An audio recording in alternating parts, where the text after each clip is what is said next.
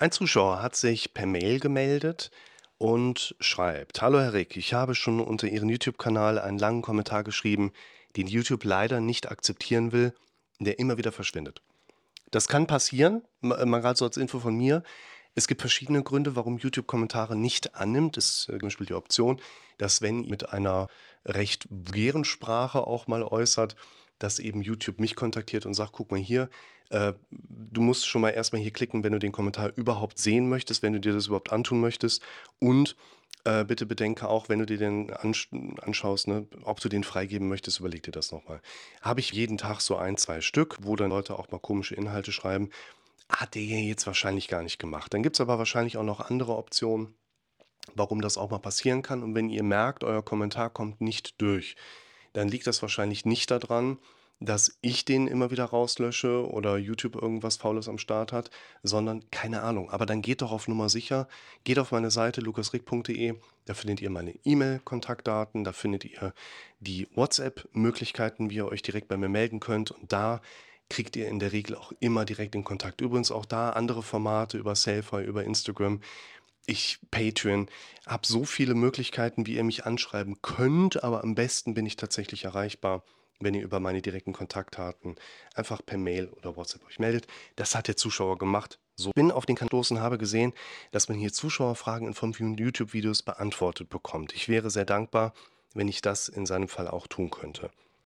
Ich bin 24, männlich und Student.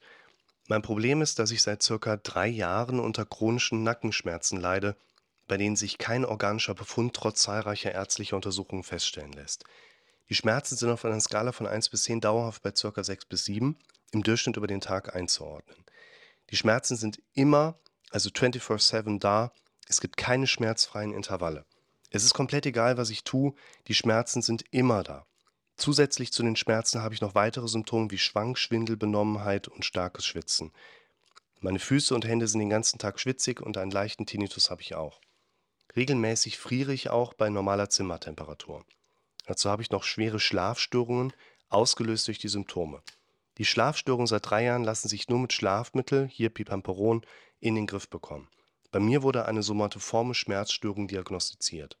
Was ich hier gerade schon mal mit einfließen lassen möchte, wäre einerseits, dass das Pipamperon ein Medikament ist, was jetzt als Antipsychotikum eingesetzt wird und die Nutzung als schlafförderndes Medikament oder beruhigendes Medikament eigentlich dann eher Off-Label-Use wäre, weil der Kandidat hat ja nicht als zentrales Problem eine Psychose. Das zeigt eben auf anderer Seite auch nochmal, dass der eben nicht nur beim Hausarzt war, sondern eben andere Fachärzte damit auf die Situation draufgeschaut haben. Ansonsten kann man zu den gerade dargestellten Symptomen erstmal sagen, okay, ist ein junger Mann, 24, studiert. Man weiß natürlich jetzt nur ganz wenig aus dem sonstigen Hintergrund dieses Menschen. Was ist in der Vergangenheit passiert? Gibt es Traumaeinflüsse? Wie war die Elternsituation? Mit wem ist er aufgewachsen? Welche Vorerkrankungen haben bestanden? Also da gibt es natürlich schon auch viele Aspekte, die man in den Gesprächen natürlich gerne und schnell herausarbeiten möchte, um eben auch ein genaueres Bild von der Gesamtlage zu haben und eben auch gezielter noch Hinweise geben zu können. Was man allerdings auch sagen kann, ist, dass auf den ersten Blick die Symptome, die er dargestellt hat, auf der einen Seite natürlich recht diffus sind, also wirklich auch die Problematik mitbringen, dass man gar nicht genau weiß, ja, was ist es denn? Auf der anderen Seite aber gerade zum Beispiel dieses ähm, kaltschweißige oder schwitzige in Verbundenheit mit der zum Beispiel Neigung, in normal temperierten Räumen schneller zu frieren, einfach auch ein Hinweis darstellt, dass da was mit der Schilddrüse im nicht ganz korrekten Sinne sein könnte. Wichtig ist aber natürlich auch, dass man hier das zwar nicht so direkt aufgezeigt bekommen hat, aber durchaus einfach aus der Erfahrung davon ausgehen kann, wenn jetzt jemand schon auf Pipamperom ist, dann hat er schon verschiedene Ärzte konsultiert, dann wird da auch eine Blutüberprüfung schon mit dabei gewesen sein, wo man einfach sieht, ja, da ist die Schilddrüse mit Sicherheit mit abgeprüft gewesen. Wenn es nicht der Fall sein sollte, wäre mein Tipp hier an der Schnittstelle, dass man das durchaus nochmal machen sollte, weil die Symptomatik so ein Stück weit eben auch für eine Schilddrüsenthematik spricht. Aber auf der anderen Seite hier finde ich das Ganze eigentlich somatisch, also körperlich gesehen, erstmal ganz gut abgeklärt. Geht aber auch noch weiter. Ich habe alles Mögliche schon gegen die Symptome unternommen. Zu Beginn Physiotherapie, Sport, Bewegung, Osteopathie, Chiropraktik, manuelle Therapie, Ernährung und noch mehr. Die Schmerzen wurden nicht besser. Wichtig finde ich auch, um nochmal ein ergänzendes Beispiel hier gerade mit aufzuzeigen, wir wissen ja gar nicht, was der Patient eigentlich den ganzen Tag macht. Es kann ja durchaus sein, dass der zum Arzt kommt, in Erscheinung tritt als Guten Tag, Herr Arzt, ich bin Patient, weil ich habe 24/7 relativ ausgeprägte Nackenbeschwerden. Und dann kann man natürlich in der diagnostischen Abklärung sich den Muskelstatus anschauen. Vor allen Dingen will man aber natürlich auch die knöcherne Situation einmal einsehen. Man wird also mindestens mal ein Röntgenbild gemacht haben, vielleicht auch mal eine MRT oder vielleicht auch CT der HWS, um einfach zu sehen, wie ist denn da die knöcherne Struktur? Ist da vielleicht ein Prolaps, also ein Bandscheibenvorfall, um einfach hier einen genaueren Eindruck zu haben, gibt es einen konkreteren Handlungsbedarf. Das wurde hier jetzt noch nicht so dargestellt. Es wäre aber auch denkbar, und das ist eine Lösung für einen solchen Prozess, das will man als Betroffener eigentlich erstmal nicht wirklich so hören oder wahrhaben. Und ich weiß jetzt auch nicht, wie wahrscheinlich das für den Zuschauer ist. Aber es gibt genug Fälle, wo eine konsequente Schmerzsymptomatik einfach aus einer auch konsequenten beispielsweise Schonhaltung herauskommt. Dadurch, dass irgendwann mal das Ganze mit irgendwas angefangen hat, hat sich ein Patient aber so sehr an diesen Zustand gewöhnt, eine komische Haltung da einzunehmen, damit die Schmerzen nicht so stark sind. Und dadurch kam es immer mehr einfach zu einer Provokation und damit auch einer Prolongation der Schmerzsituation. Oder dass Nackenpatienten beispielsweise besonders oft auch dazu neigen, besonders wenig Wasser zu trinken. Oder dass hier einfach auch ein junger Mann eigentlich den ganzen Tag nichts anderes macht, als endlich diesen erlösenden Knacks aus der HWS herauszukriegen, dass so, ah, ja, den Nacken einmal zur Seite, den Kopf zur Seite biegt, den Nacken durchdehnt. Es wird ja auch mittlerweile auf Social Media recht ja, prominent einfach unter die Leute gebracht, wie man am besten seine Wirbelsäule entlasten kann, wie man da die besten Knacks rausholen kann. Und da muss man auch sagen, du, das kann halt auch sein, dass da jemand seit Jahren immer wieder auch jeden Tag eigentlich durch verschiedene Manipulationsversuche versucht, sich seiner Schmerzen zu entledigen, aber im umgekehrten Sinne dadurch eigentlich erst sogar dieses Schmerz- und Beschwerdebild in diesem Ausmaße sogar provoziert. Und da kannst du so viel Sport machen, wie du willst. Du kannst so viel Gutes für dich tun, wie du willst. Wenn du eine Sache machst, die letztlich aber die unangenehmen Komponenten, Symptome hier in dem Sinne, immer weiter da rein provozieren, werden wir auch eine persistierende, also beständige Symptomatik haben. Er schreibt weiter, später habe ich ein Jahr lang eine Psychotherapie gemacht, plus zehnwöchigen Aufenthalt in einer psychosomatischen Klinik, leider auch ohne Erfolg. Die Symptomatik blieb bestehen. Meine Lebensqualität ist durch die Beschwerden komplett im Eimer. Medikamentös bin ich auch austherapiert. Schmerzmittel von nicht verschreibungspflichtigen bis hin zu Opioiden halfen nicht, mehrere verschiedene Antidepressiva ebenso wenig. Ich kriege durch die Beschwerden massive Probleme im Studium, ich kann mich nicht konzentrieren, nicht lange sitzen, mir droht Arbeitsunfähigkeit durch die Symptome. Ich finde, dass man hier einmal kurz die medikamentöse Ebene bewerten darf, denn wenn ein Schmerzpatient auf Medikamente eingestellt wird, dann ist es der günstigste Fall, dass eben eine bestehende Diagnose im Raum steht, auf der aufbauend ein in der Schmerztherapie ausgebildeter Arzt oder Facharzt entsprechend auch die passende Medikation geben kann. Es ist schwierig, bei einem entsprechenden Facharzt, der sich mit Schmerzen sehr gut auskennt, auch unterzukommen, da es einfach einen sehr hohen Bedarf gibt, der da im Moment besteht. Und es gibt auch verschiedene Vorgaben von der Weltgesundheitsorganisation, wo einfach die WHO ganz klar sagt, steigt man mit dem Präparat ein bei der und der Erkrankung und dann arbeitet ihr euch über diese Präparate weiter nach vorne fort. Das heißt, man geht nicht einfach hin und sagt, hier hau mal Novalminsulfon rein, sondern hat schon eigentlich die Möglichkeit, recht strukturiert dort vorzugehen. Und dass ein Patient mit einer Schmerzsymptomatik beispielsweise auch Opioide einnimmt und die Opioide nicht wirken, da muss man sagen, das kann es eigentlich nicht geben. Also er hat unter anderem von Fentanyl gesprochen, eines der oder geschrieben, das habe ich eben nicht erwähnt, eines der stärksten am Markt verfügbaren Schmerzmittel. Das ist ein Zeug. Ich habe es im Rettungsdienst schon viele Male natürlich im Einsatz so erlebt. Wenn man stärkste Schmerzen hat, dann gibt es vom Facharzt, der auch Betäubungsmittel ausstellen darf, gerne mal ein Fentanylpflaster, womit man recht vorsichtig agieren kann, weil wenn die Oma Schmerzen hat und kurz zum Tod steht und die kriegt ein Schmerzpflaster, um ihren Zustand zu erleichtern und der Enkel sagt: „Ach, der Oma, die sieht so schmerzvoll aus, die kriegt noch ein zweites Schmerzpflaster.“ Ja, dann schickt man damit die Oma relativ schnell auf die Reise.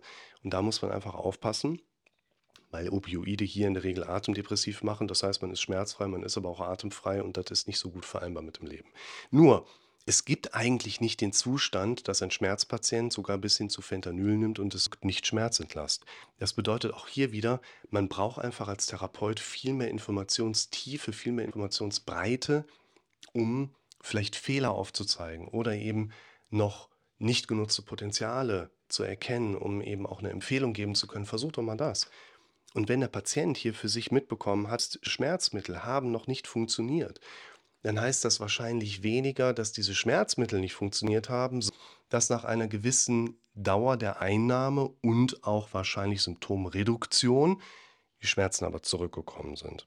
Und das ist natürlich auch nochmal ganz wichtig, weil man als Zuschauer, als Zuhörer in solchen Situation sonst eben relativ schnell auch zu dem Gedanken kommt, boah, mein Gott, was ist das? Da hat nichts geholfen. Was ist, wenn mir das passiert? Dann hängen wir auch wieder direkt in der nächsten Angst mit drin. Und deshalb hier pro forma schon mal von mir. Wahrscheinlich haben die Schmerzmittel exakt wunderbar gut gewirkt, aber eben nicht das Problem auf lange Sicht behoben. Und da wollen wir natürlich auch hin. Jetzt schreibt der Zuschauer abschließend noch, mein Arzt meinte mehr oder weniger, dass ich mit den Beschwerden leben muss. Meine Frage ist, ob das stimmt dass somatoforme Schmerzstörungen nie mehr weggehen? Und wie kann ich mir sicher sein, dass nicht doch eine Erkrankung dahinter steckt, die aktuell einfach noch nicht gut genug erforscht ist? Muss ich jetzt mein ganzes Leben lang starke Schmerzen haben mit all den negativen Konsequenzen? Ich weiß wirklich nicht mehr weiter und bräuchte einen Rat, was ich jetzt tun soll. Zunächst einmal würde ich hier sagen, mach weiter. Ich kann dir nicht sagen, was das Beste und Richtigste ist, was du machen solltest. Ich kann dir aber erstmal sagen, mach weiter, denn es wird für dich wahrscheinlich auch eine Lösung geben, die man bisher so in der Form einfach noch nicht sich genauer mal angeschaut hat. Und viele Veränderungsprozesse, du bist ja auch noch jung, auch einfach eine gewisse Zeit brauchen und man schauen muss, dass man bei Dingen, die vielleicht auch nicht direkt funktionieren, trotzdem einfach mal am Ball bleibt, um mit der Zeit eine bessere Einschätzbarkeit zu haben, wo sind Möglichkeiten, Potenziale, wo vielleicht dann doch ein bisschen mal was funktioniert. Denn wir können erstmal davon ausgehen, dass auch wenn ein diagnostiziertes somatoformes Schmerzsyndrom da ist, das aber trotzdem ja nur eine Beschreibung der beobachtbaren Symptome ist und nicht unbedingt jetzt in diesem Zusammenhang eine Ursache, die damit gekennzeichnet wird. Es lohnt sich also weiter am Ball zu bleiben, weil selbst der Arzt, der sagt, du musst damit den Rest deines Lebens leben, woher will der das wissen? Es gibt bei diesem Störungsbild, was der junge Mann hier beschreibt, im Prinzip keinen Beweis oder Nachweis dafür, dass der jetzt wirklich den Rest damit seines Lebens zu tun haben muss. Wenn dir jetzt irgendwie ein Autounfall kommst, dir wird ein Bein abgetrennt, da kann man aus ärztlicher Sicht heute mit großer Sicherheit sagen, nach dem aktuellen Stand von Medizin und Forschung wird dein Bein nicht nachwachsen. Wer weiß, was die Zukunft bringt, so nach dem Motto. Aber da haben wir da andere Formen von Gewissheit und Sicherheit, als das hier der Fall ist. Das heißt, weiter am Ball bleiben wäre aus meiner Sicht einfach ein ganz wichtiger Punkt. Und da steht natürlich jetzt ganz stark im Raum, was ist denn das konkrete Vorgehen, was ich jetzt einem jungen Menschen an diesem Punkt empfehlen kann.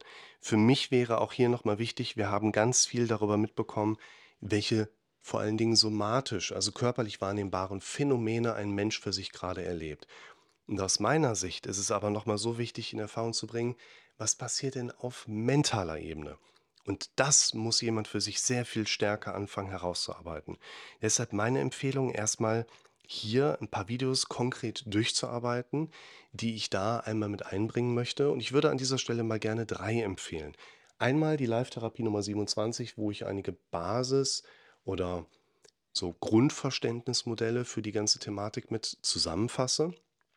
Dann ein Video, was sich auch über Symptome dreht, wo es um diese Konkretisierung in der Herangehensweise nochmal geht, um aufzuzeigen, hey, wenn wir eine genauere Aussage treffen wollen, dann musst du bitte als Betroffener erstmal Folgendes machen. Das wäre mir ganz wichtig. Und dann noch ein Video, wo ich das Modell erkläre, dass unser Kopf uns immer wieder Erinnerungsmuster oder auch in dem Sinne antrainierte Gewohnheiten repräsentiert und ich erkläre, wie ihr lernen könnt, davon wieder wegzukommen und loszulassen. Und diese Aspekte, die ich dem Zuschauer da natürlich auch gerne verlinke, das wäre meine nächste Empfehlung, was man als Betroffener in einer solchen Situation tun kann und auch erstmal tun sollte, um für sich mehr Sicherheit, Gewissheit, Wissen einfach aufbauen zu können. Was sind eigentlich kon konkreten Aspekte, die meine Situation beschreiben, um darauf aufbauend die nächsten Schritte planen zu können. Und mit diesen Worten möchte ich mich da gerne dann verabschieden, wünsche dem Zuschauer alles Gute bei seiner Symptomatik und freue mich auf eure Rückmeldung in den Kommentaren, wenn euch vielleicht etwas einfällt, was ihr auch noch als Empfehlung mit auf den Weg geben wollt.